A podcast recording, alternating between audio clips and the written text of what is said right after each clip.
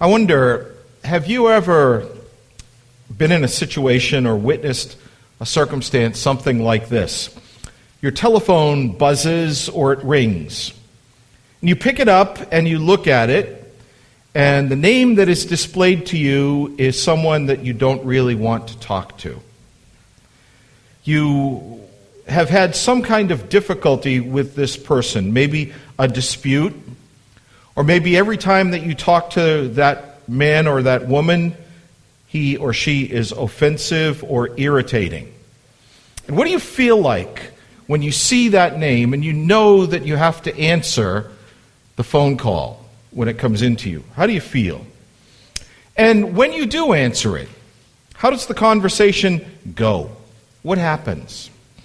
Well, maybe it's a family member with whom you disagree over something, like family finances. Perhaps it's a neighbor who has initiated a property dispute with you, or who refuses to remove all of the junk in his yard, or who allows his dogs to terrify the neighborhood. Watching a Christmas story recently, this is like the Bumpus family next door. What if it's a contractor who did shoddy work on your house? It could be any of these or perhaps others. There could be many scenarios. But seldom, when we answer the phone, do these conversations go well. Oftentimes they start out heated and they only get hotter. And how do they end? They end with anger and bitterness and oftentimes sinful recriminations, hard and harsh words that are spoken back and forth. And I ask the question, is that a familiar scene? Because sadly, probably for most of us, we can remember when we experienced or when we witnessed just this kind of thing. And I'm sure you agree with me, it's not a very good memory to remember, is it? Something we would rather forget. Well, Paul's second letter to the Corinthians is in some sense like one of these conversations, but we're only able to listen to one side, as if we were sitting in the room while someone else endures a discussion like this on the telephone. But it really is just like it. Think about it. In this epistle, Paul must address deep problems in the Corinthian church. He must defend his own ministry. He must describe the depth of the multiple troubles that he has endured. He calls the Corinthian church to repentance. He pleads for reconciliation and much more. The Corinthians had criticized him. They'd been overzealous in their practice of church discipline. They had viewed the apostle as secondary and perhaps even as an object of scorn because of his difficulties. They were proud, miserly, self-centered, willing to accept other pseudo-apostles over Paul, and this epistle is full of these problems. You see, it really reads very much like one of these difficult conversations, at least from one side. And yet, it closes with the fullest and most extensive word of blessing that is found in all of Paul's letters. Murray Harris, in his commentary on Second Corinthians, actually ends the commentary with these words. He says this, "It is a singular paradox that a letter so full of indignation, remonstrance, and gyrating emotions should conclude with the most elevated Trinitarian affirmation in the New Testament, couched in the form of a benediction addressed to all of the members of a factious church." Doctor Harris is exactly right. While our conversations, our experiences of difficult conversations often end in hard feelings or shame or further conflict, Paul concludes his hard letter to this church with words of blessing, words of prayer, words of hope. They're directed to the Corinthians based upon his Trinitarian doctrine and applied to all of the believers without exception. Here is genuine Christian love presented to us in a delightful form. In these final words of Second Corinthians, we have a beautiful benediction. Now I wonder, do you know what a benediction is? We sometimes in our minds get benedictions and doxologies confused with one another. Many churches conclude their services with a benediction, and it's a word that we use, but perhaps sometimes we don't always understand what it means. A benediction simply is a, an anglicized or an English version of a Latin term that means a word of blessing. Bene is blessing, diction, word, a word of blessing. And it's not the same as a doxology, though it's easy to confuse them. Let me try to differentiate them for you. A doxology is a brief expression of praise that we offer up to God. Just maybe a page or two back in your Bibles, in Second Corinthians eleven thirty-one, Paul gives us an example of a doxology where he says, "The God and Father of our Lord Jesus Christ is blessed forever."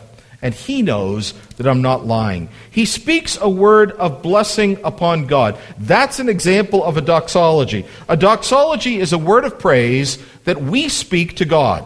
So it originates with us, with God as its object. We are seeking that he would hear us, and we praise him in a word of doxology. But a benediction is exactly the opposite. A benediction is a word of blessing that is spoken to us, not by us, but to us. It's God or one of the messengers of God speaking to us a word of blessing. It comes to us from God's representatives, and it expresses to us a desire for his bounty to come upon us. And the reason that churches include benedictions in their worship services is so that the last word that we hear before we go out the door is a word of blessing from the Lord to all of his people. That's what Paul does here in this epistle, and that's what we want to do. In fact, if you read all of Paul's letters, you find something very interesting. He frequently employs benedictions, and all of his epistles both begin and end with them. In his greetings, we heard one of them just a few moments ago, he'll say something like this, and it's a benediction. "Grace to you and peace from God our Father and the Lord Jesus Christ." That's a benediction at the beginning of his epistles. And oftentimes in his farewell, he likewise expresses a blessing to his recipients.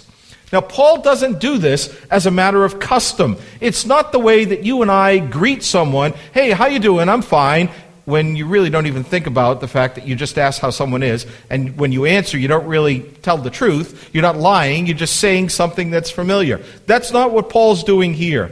Paul wants God's people to know the things that he expresses in these benedictions, and he wants them to grow in the grace of God that is expressed in these words.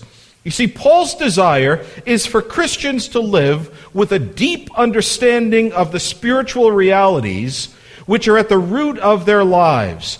Christians must know God, not just know about him, but really and truly comprehend, experience his grace, and walk through life with an absolute dependence upon the God of heaven and earth.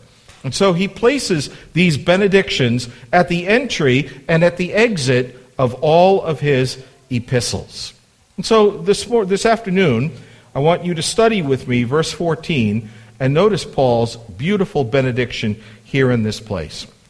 "The grace of the Lord Jesus Christ and the love of God and the communion of the Holy Spirit be with you all." These are very familiar words. And these final words that Paul writes in Second Corinthians pick up themes that have been present throughout the letter. Grace to overcome, love for one another, fellowship by the power of the Holy Spirit.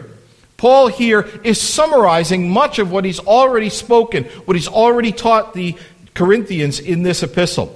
And it's really interesting, because there's a very real sense in which this benediction looks back and presents us with ideas that are drawn from the epistle, but it's not a backwards-looking blessing. It actually is a blessing that points the Corinthians and us, by the way, it points us forward. The reasons that they needed to hear these things are obvious if we've read the entire epistle and seen the difficulty, the trouble that exists in the church. But at this moment, as they're hearing this epistle being read, Paul doesn't want them to dwell on the past and dwell on their sins, but rather he wants them to seek the remedy and to know its blessed fruits, grace and love and fellowship. The last word that they would hear when they were gathered together as the letter was being read to them, probably by one of their elders, is a word of blessing. Yes, they have a great deal of repenting that they must do, but even their repenting must be done in the proper context, in the context of the grace and the love and the communion or fellowship of the Holy Spirit. And this explains that context. This helps the Corinthians forward. It's a remedy for them in the midst of their trouble. Now let's try to take it apart a little bit and notice what Paul teaches us in this benediction. The first thing that we notice is that this is a Trinitarian benediction. The Son, the Father, and the Spirit are all present. You know, the authors of the New Testament were clearly Trinitarians. They understood the doctrine of the Trinity. Now, maybe they didn't use that term because the term doesn't appear in the history of the church until about one hundred years after Paul. But still, the doctrine that is taught by the term was clearly understood by them. Think about this. Here we have a Jewish man, a man who was trained in the best seminary of Judaism in Jerusalem by a man named Gamaliel, a man who learned from his youth that there is only one God. We have this person who was committed to that fundamental principle of Judaism in a prayer, offering up words from three persons. One God in three persons, the Father, the Son, and the Spirit. He places these three persons on equal footing. We could look through Paul's epistles and notice that in many, many places, he speaks about the one true God. He's not afraid to confess that there is one God. But this one who confesses that there is one God here recognizes that, that this one God is three persons. The Son, the Father, and the Spirit, who work together to bring about salvation for his people. Now, I'm sure you'll agree with me that the doctrine of the Trinity is profound, and it is certainly beyond our comprehension. We confess it, but we don't understand it. One of the fathers of the early church, Gregory Nazianzus, put it beautifully. Listen to how he expressed his faith in the Trinity in a sermon that he preached on holy baptism. It was interesting. It's interesting that it was preached in the first Sunday of the year in January. He says this: "No sooner do I conceive of the one than I am illumined by the splendor of the three. No sooner do I distinguish them then I am carried back to the one." And we could read the quotation again. Now he's thinking about the one, and he's illumined by the splendor of the three, and as he thinks about the three, he's brought back to the one, which causes him to think about the three, which causes him to think about the one, and he's overwhelmed by the beauty and the glory and the majesty of the God who is one and the God who is three. The Holy Trinity, blessed forever, in majesty and glory, works as one to bring us to eternal life. You know, our confession of faith speaks about this at the end of chapter two, because it tells us that the doctrine of the Trinity is the foundation of our communion with God and comfortable dependence upon Him. That's what Paul wants the Corinthians to know, to experience, to learn in their lives. Communion with God and comfortable dependence upon Him. And the foundation of that is the doctrine of the Holy Trinity. Now, we need to, we need to be careful as we read this verse, because Paul here is not teaching us that these are the works of the, the persons of the Trinity acting individually. That would contradict many other verses that speak of things such as not the grace of Christ, but the grace of the Lord, and the love of Christ, not the love of God. But rather here, he's focusing our attention on a wonderful truth. Notice your Bibles. Notice what he says. It is only by the grace of Christ that the Corinthians may know the love of God and the blessings of the Holy Spirit. Did you notice that the persons of the Trinity are not in the traditional order that we recognize? When we speak about the Trinity, or when we sing about the Trinity, we speak of Father, Son, and Spirit, don't we? But here Paul speaks of Son and Father and Spirit. And the reason that he does that is that we may only know the love of God and the blessings of fellowship in the Holy Spirit because of the grace of our Lord Jesus Christ. He could have written it differently, and sometimes other scriptures emphasize, for example, the love of God first. We love him because he first loved us. But here he is seeking to help the Corinthians out of the troubles that were plaguing their churches. He is very concerned for them. And if they are to know the love of God and to remedy the divisions that are present in their churches, that love must come first by experiencing, by knowing, by learning about the grace of our Lord Jesus Christ. And so his benediction, which is a prayer in this case, follows a very specific pattern. Let's think through it. We see that it's Trinitarian, that all of the persons in the Trinity are working together for the good of the Corinthian church and all Christians. But now let's think individually about what he says. He begins by speaking of the grace of the Lord Jesus Christ. Notice that Paul here uses his full name and title. That's of real significance. Charles Hodge, in his commentary on Second Corinthians, helps us to understand this. He points out that there are three things that are present in these words, the Lord Jesus Christ. Lord speaks to his divine nature. He is the second person of the Holy Trinity. Everything that may be said about God may be said about this one. He is really and truly God. The name Jesus speaks to his human nature. We've just been through the season in which we rejoice and remember the incarnation of the second person of the Holy Trinity, who took upon himself all of our human nature. Every true aspect of what it means to be a human, he added to himself. He took it to himself. So when Paul says the Lord Jesus, he means God who becomes man, and he is Christ. Christ speaks to his office. He is the long-promised Messiah. In one person, he is God, he is man, he is the one who through the prophets was promised to come and be the Messiah, the deliverer for Israel. Now, it's curious, isn't it? Not curious in a strange way, but curious in an interesting way to say that not only do we have a Trinitarian statement, but we have from Paul's pen a high Christological statement as well. In these three simple words, we have the doctrine of the Nicene Creed, two natures joined together in one person to accomplish the redemption of God's elect forever to the glory of God. The grace of the Lord Jesus Christ. The idea is that our Savior, in the fullness of his identity, brings grace to us. He loves his church, and he lavishes grace upon his church. Grace, unmerited favor, love that has no limits, flowing from Christ the Savior to his needy people. Grace is not a physical commodity, but grace is an essential spiritual value. Grace that has been purchased at the cost of his own life, at the cost of his incarnation, at the cost of his obedience to his Father, at the cost of his death upon the cross and his burial in a tomb, and his resurrection from the dead on the first day of the week, and his ascension into heaven.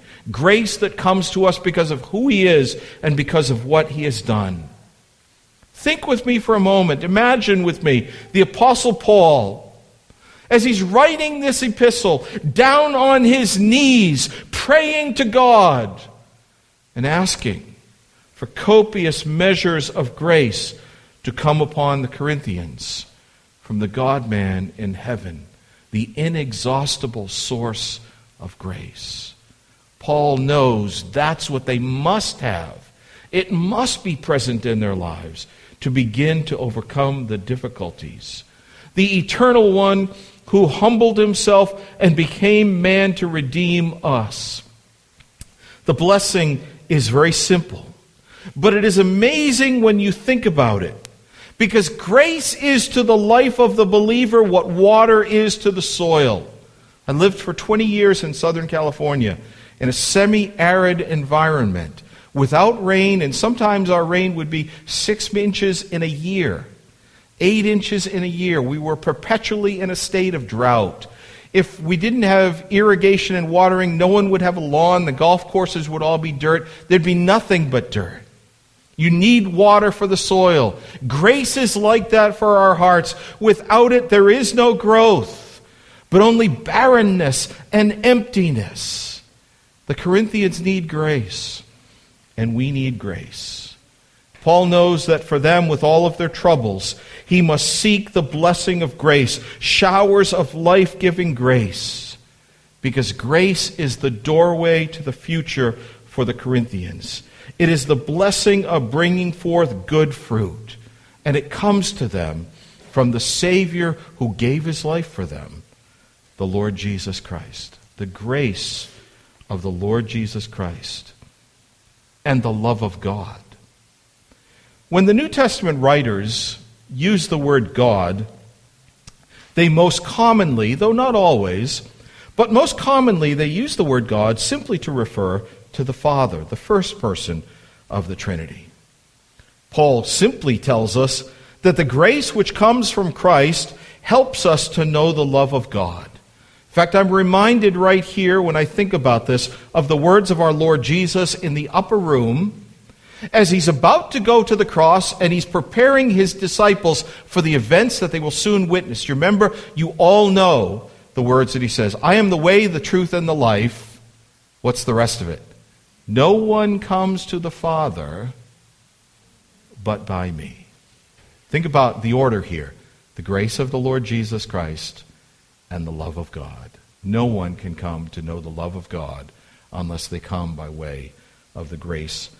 Of Jesus Christ. Because Paul here is not talking about our love for God.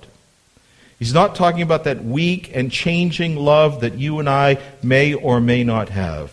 But rather he is turning the attention of the Corinthians to the enormous love that God the Father has for us. Grace alone allow, allows us to know something of the fullness of the depth of the love that God has for the Corinthians and for us. He is not aloof. He's not far away. He is rather overflowing in love. He is the one who has given to us Christ, so that Christ might give to us grace. You know, here's a moment of frustration for every preacher. How do you describe the love of God? How do you put into words the most beautiful, the most wonderful? How do we describe it? It's beyond parallel. It's above comparison. There's nothing that we could say that would even begin to approach the wonderful nature of the love of God. Paul says that it surpasses our knowledge. He tries to express it in Ephesians chapter three in spatial terms. He tells the Ephesians that he wants them to know the length and the width and the breadth and the depth, the height of the love of God. How high is it? How deep is it? How wide is it? How long is it? It expands eternally, and there is no end to the love of God. Here in Second Corinthians twelve, thirteen, fourteen, I'm sorry, th- th- chapter thirteen, verse fourteen, this simple phrase points us to that amazing reality that John says, God, you can finish it, God is love. The love of God is eternal. The love of God is unchangeable. The love of God is omnipotent. The love of God is omnipresent. God is love. And his love, which is demonstrated to us by Christ's grace, is not just a concept out there. Paul wants the Corinthians to know it. He wants the Corinthians to bathe in the love of God, the love that God has for them. And they will then be transformed by this love that initiates with the Father in heaven. The Scripture asserts that we are to delight in God's love. Jesus prays to the Father for us because the Father loves us. The Holy Spirit sheds the love of the Father into our hearts. The New Testament is full of this doctrine. In a couple of words here, Paul is pointing us to something that is absolutely full everywhere in the Scriptures. It's a marvelous truth. It's an enormous blessing. And I might ask, what better benediction for the Corinthians might be offered than that all of them would know something of the love of God revealed to them in Jesus Christ, to know this and to be changed by it. But that's not the end. Paul goes on. He's not finished. He's briefly talked about the love, I'm, I'm sorry, the grace of Christ, of the Lord Jesus Christ, and the love of God. But he must also speak of the work of the Holy Spirit, the fellowship or the communion of the Holy Spirit. Here is the third person of the Holy Trinity, the sometimes neglected person who is an essential part of this wonderful benediction. Now, brothers and sisters, we need to understand what Paul is saying here, because it's easy to misread what is written before us. We might read it to say something like this: the fellowship that we have with one another because of the Holy Spirit, the grace of the Lord Jesus Christ and the love of God, and the fellowship that we have with one another because of the Holy Spirit. But if we read it like that, we would actually miss Paul's point, because that's not what he's saying. Think about this with me just for a moment. In the first and the second of these three parts of this benediction, Paul's desire is that the Corinthians would know blessings that come down from heaven, grace from the Lord Jesus Christ, and the love of God.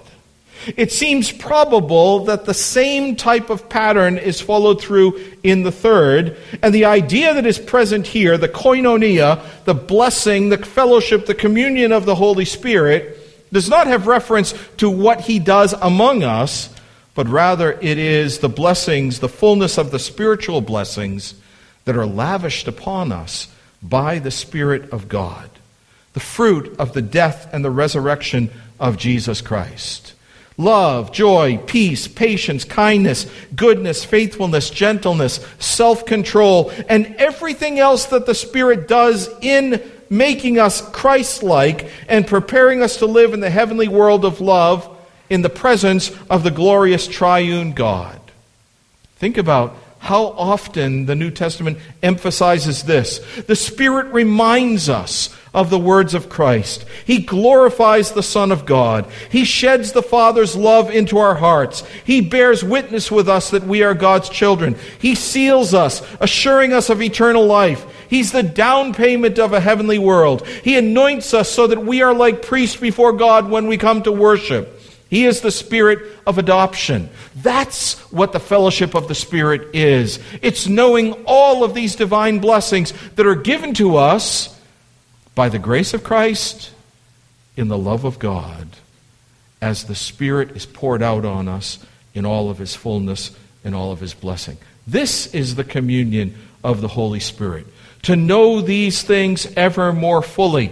And if the Corinthians know these things, of course the problems that are present in their church will go away, because their love for one another will increase. Their kindness, their gentleness, their long-suffering, all of the fruit of the Spirit will be evident. Their trees will be full with low-lying fruit, the good fruit that belongs by the power of the Holy Spirit. This is a wonderful blessing that Paul wishes upon the Corinthian church. It's a great blessing. And who is able to put a quantity to it?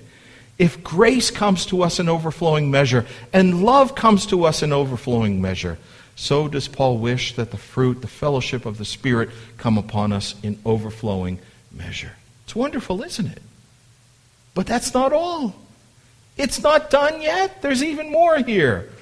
We must not miss the final phrase of this benediction. The grace of the Lord Jesus Christ and the love of God and the communion of the Holy Spirit be with you all.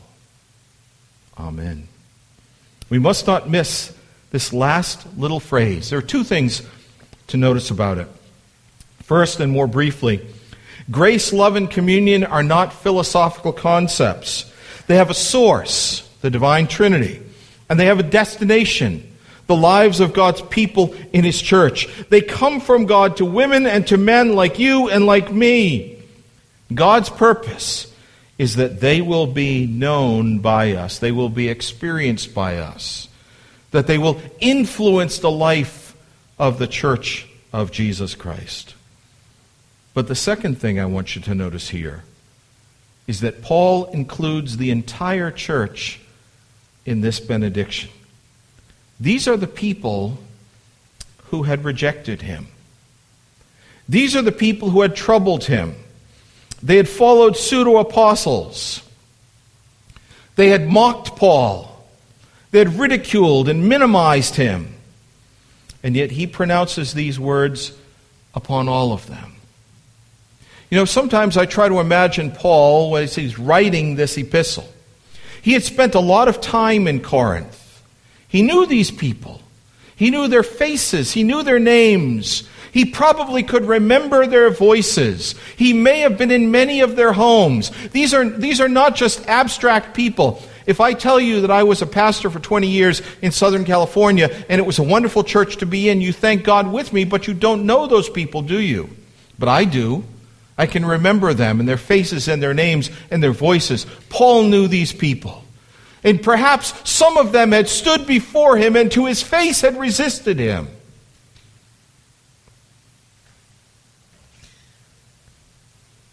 Paul didn't have an iPhone.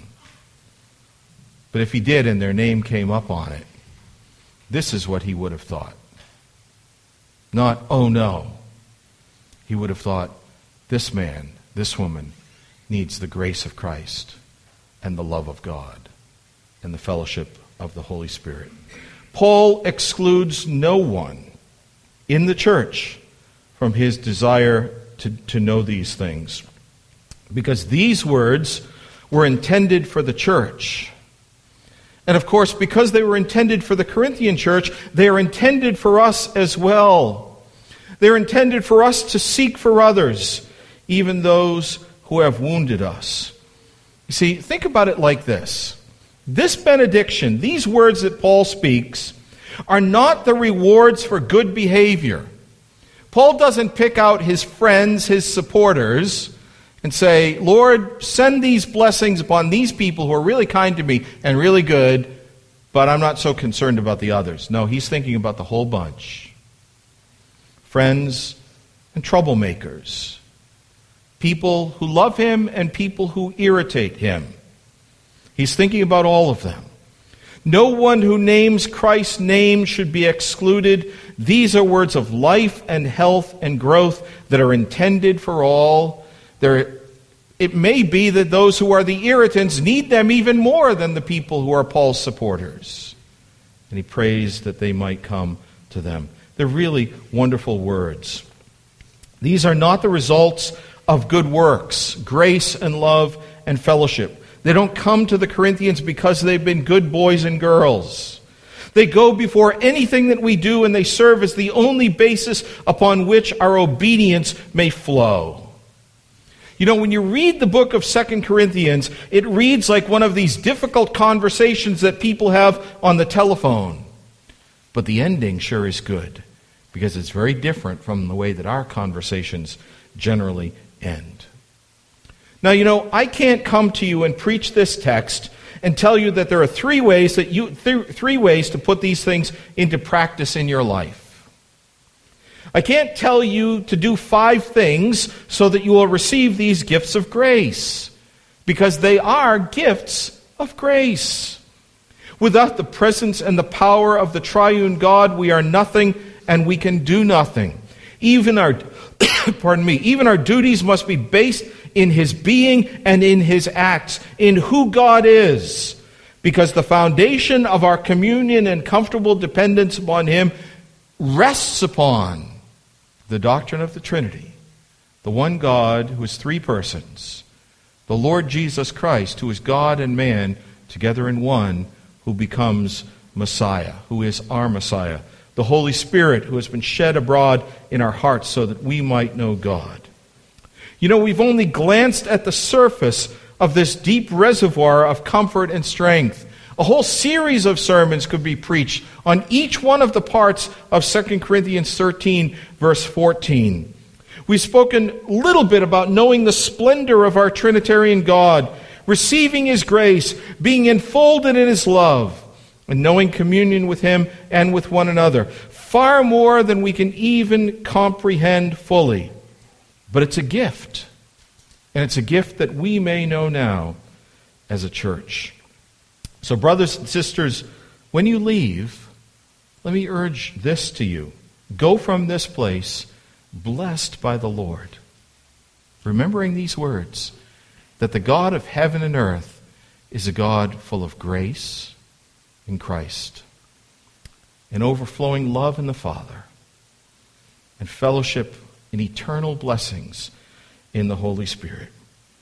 Meditate on this lesson and look to Him for your life, so that He will see these things growing in greater and greater quantity, reality in your midst. So go in peace, and may the Lord's benediction be on all of you. Amen. Let's pray.